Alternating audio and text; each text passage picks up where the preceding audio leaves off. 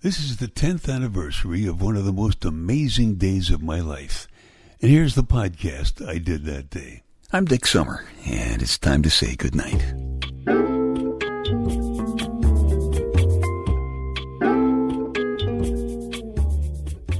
This is a quiet place to rest your head, a safe place to hide a hurting heart, a gentle place to fall. We just call this place goodnight. I am sitting here in my big, comfortable black leather papa chair in my living room, which is very good because I got an email a little while ago with some news that would have knocked me down if I weren't already sitting. When I finished reading that email, I called my lady Wonder Wench and I told her about it, and she said something that sounded like, "Oh my God, wow!" And I, she, I think she said it while she was holding her cell phone out at arm's length as she got to the word wow, because I only think that's what she said. Because the, the last word came out on a note that was so high and loud that I couldn't really hear it, but golden retrievers for three blocks around fled in terror, and windows and eyeglasses cracked all over our zip code. It was, it was, it was tremendous news, but you know, it really screwed up my day because I completely forgot about everything else, including the fact that I was supposed to be interviewed on a radio program about my books and CDs. And I forgot about it, which was not only unprofessional, it was simply inconsiderate and impolite. And I'm a Louie Louie generation guy. You know, Louie Louie generation guys have manners.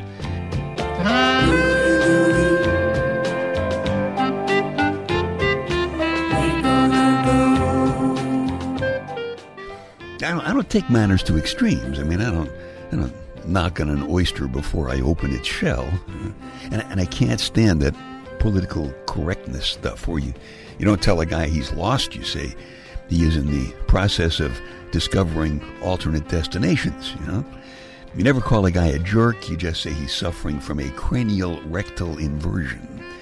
And of course, you would never call a guy a cradle robber. You would say that um, he prefers generationally diverse relationships. I, almost hurt myself with that one. And of course, nobody has a dirty mind.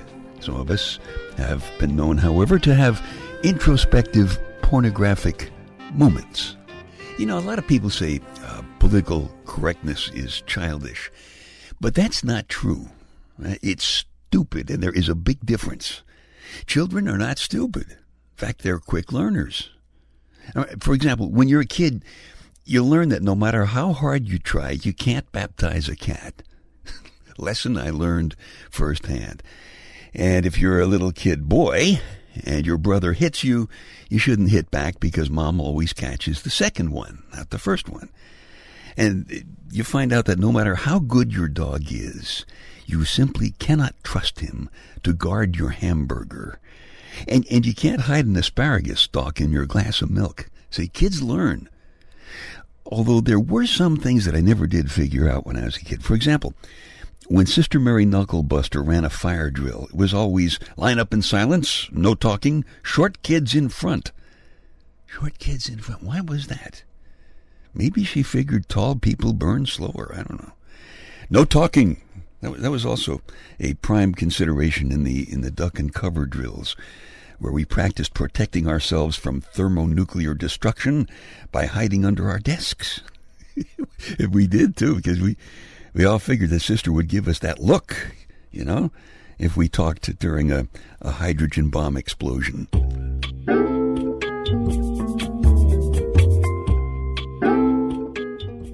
Dick's Details, a bunch of totally unimportant stuff for you to stuff in one ear so you can squeeze the important stuff that's keeping you awake at night out the other ear and you can nod off comfortably to sleep.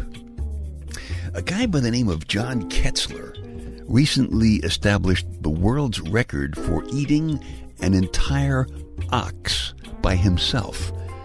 Evidently, it took him only 42 days to wolf it down. And you know, I think right there is the inspiration for the word oxymoron. There is a very expensive restaurant in Spain where their specialties include goose liver ice cream, rabbit ears, and something made of vanilla mashed potatoes, shrimp heads, and Kellogg's Rice Krispies. You can't make this stuff? I guess no. I guess they did make this stuff up. but um, I said, people don't eat such creations without reservations, I would think. They just well, you have to make because, believe it or not, this restaurant is a very popular place. When the smart guys in the white lab coats announced in 1954 that smoking might cause cancer, the percentage of smokers actually went up, proving once again that smoking is one of the leading causes of statistics. Dick's details, they take your mind off your mind. What a surprise that email was. You know, what I mean, wow, what a wow. You know? And I was a disc jockey for a long time, so I was used to rejection. You know, more music, less talk. How do you think that makes a disc jockey feel? Of course, disc jockeys are kind of brown shoes in a tuxedo world. And of course, disc jockeys aren't the only people who don't quite fit in. I had a friend by the name of Bill who had that kind of problem. And there is a story about Billy and his lady in the Night Connections 2 personal audio CD. It's called The Quiet Man's Woman. Some nights aren't made for sleeping, and this is one of those nights. You're married to a man who doesn't talk very much about what he does while he's gone all night. But you have your ways of finding out. You didn't tell him that you knew that he picked up a prostitute last week. And when she tried to rob him, he got into a gun battle with four other men. You found out that one man stuck a shotgun into his belly and pulled the trigger, and the gun misfired. Your husband shot the man and two of his friends. Fourth man got away, but he found out where your husband works. And he sent a letter promising to kill him this week. You've been married almost 15 years, and you know he's no saint. You certainly know that. But you love him, and he loves you, and the three kids. You never tell when you find out about these things. You understood the kind of man he was when you married him. You were a beauty in those days. When you remember to stand up straight and smile, you can still turn a few heads. And he was strong and funny and crazy in love with you. There was always a touch of sharp steel about him under all that charming little boy way that he had. And you knew that he had a temper, but he was always very protective of you, and then later of the kids. You just never thought it would come to this. Money's a little tight these days, but you get by pretty well. It's a still pretty nice middle class neighborhood you live in here in the city. Days are fine. It's just the nights have been getting more and more restless over the last few years. Just about an hour to go and he should be coming home. You have a lot to do in the morning. You've been driving the school bus for a few extra dollars. You know you're going to be tired. But you also know it won't matter. You're going to wait up just this one more hour. In fact, you think maybe you'll fix your hair and put on a little lipstick. And then when he walks in that door, you're going to remember to stand up straight and smile.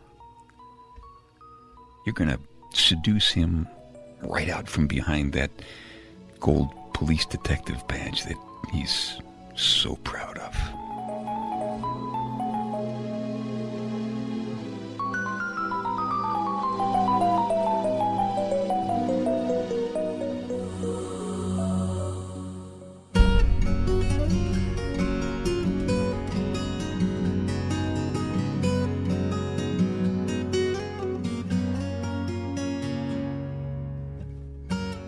Billy was a good guy. He's a funny guy. Always wanted to be a cop ever since time he was a little kid. And he's growing up in Bay Ridge, Brooklyn, and he saw the. They used to call them black and whites at that time because the police cars were, were black and white, and he always, always wanted to be a cop. He was a funny guy, too. He called me on the station's private hotline one night and he started to describe a, a, really ugly, bloody murder scene that he was investigating. And I said, Hey, you know, Billy, why are you telling me this while I'm on the air? And he, and he kind of laughed and he said, They had the radio on when the shooting was going on. And guess who they were listening to? Oh boy, that got my attention. The bad guys got my friend, New York City Police Detective Lieutenant Billy McGorty. That was a lot of years ago when I was still at WNBC. But I still miss Billy. It's a story called The Quiet Man's Lady, and it's from the Night Connections 2 personal audio CD. If you like it, you can just keep this podcast, or if you want a fresh copy, just go back to dicksummer.com and download it from the Night Connections 2 icon there on the home page. I guess I should tell you about that email that knocked me down, you know, that wow. Feel kind of funny about it, to be honest. But if, if I don't tell you about it, you'll probably hear about it anyway because the folks who sent the note said they plan on doing quite a bit of publicity.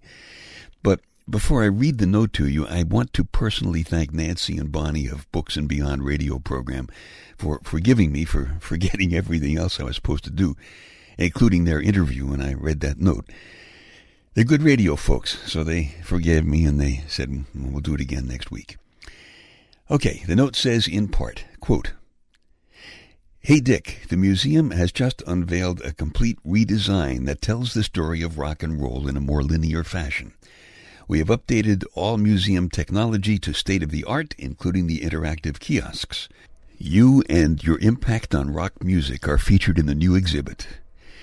Signed Margaret Thresher, Director of Communications, Rock and Roll Hall of Fame Museum, Cleveland, Ohio. Oh my God. Wow.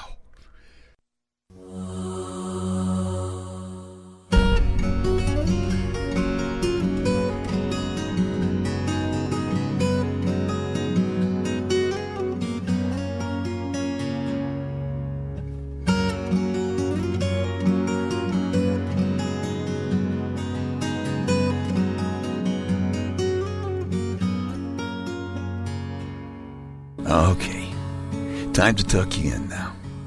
I'm Dick Summer, and I hope you'll come back soon for a gentle place to fall. Quiet place to rest your head. Safe place to hide a hurting heart. Nice and easy now. Couple of deep breaths, come on. There you go. Just one more. That's better. All the way to sleep all the way to sleep. Good night.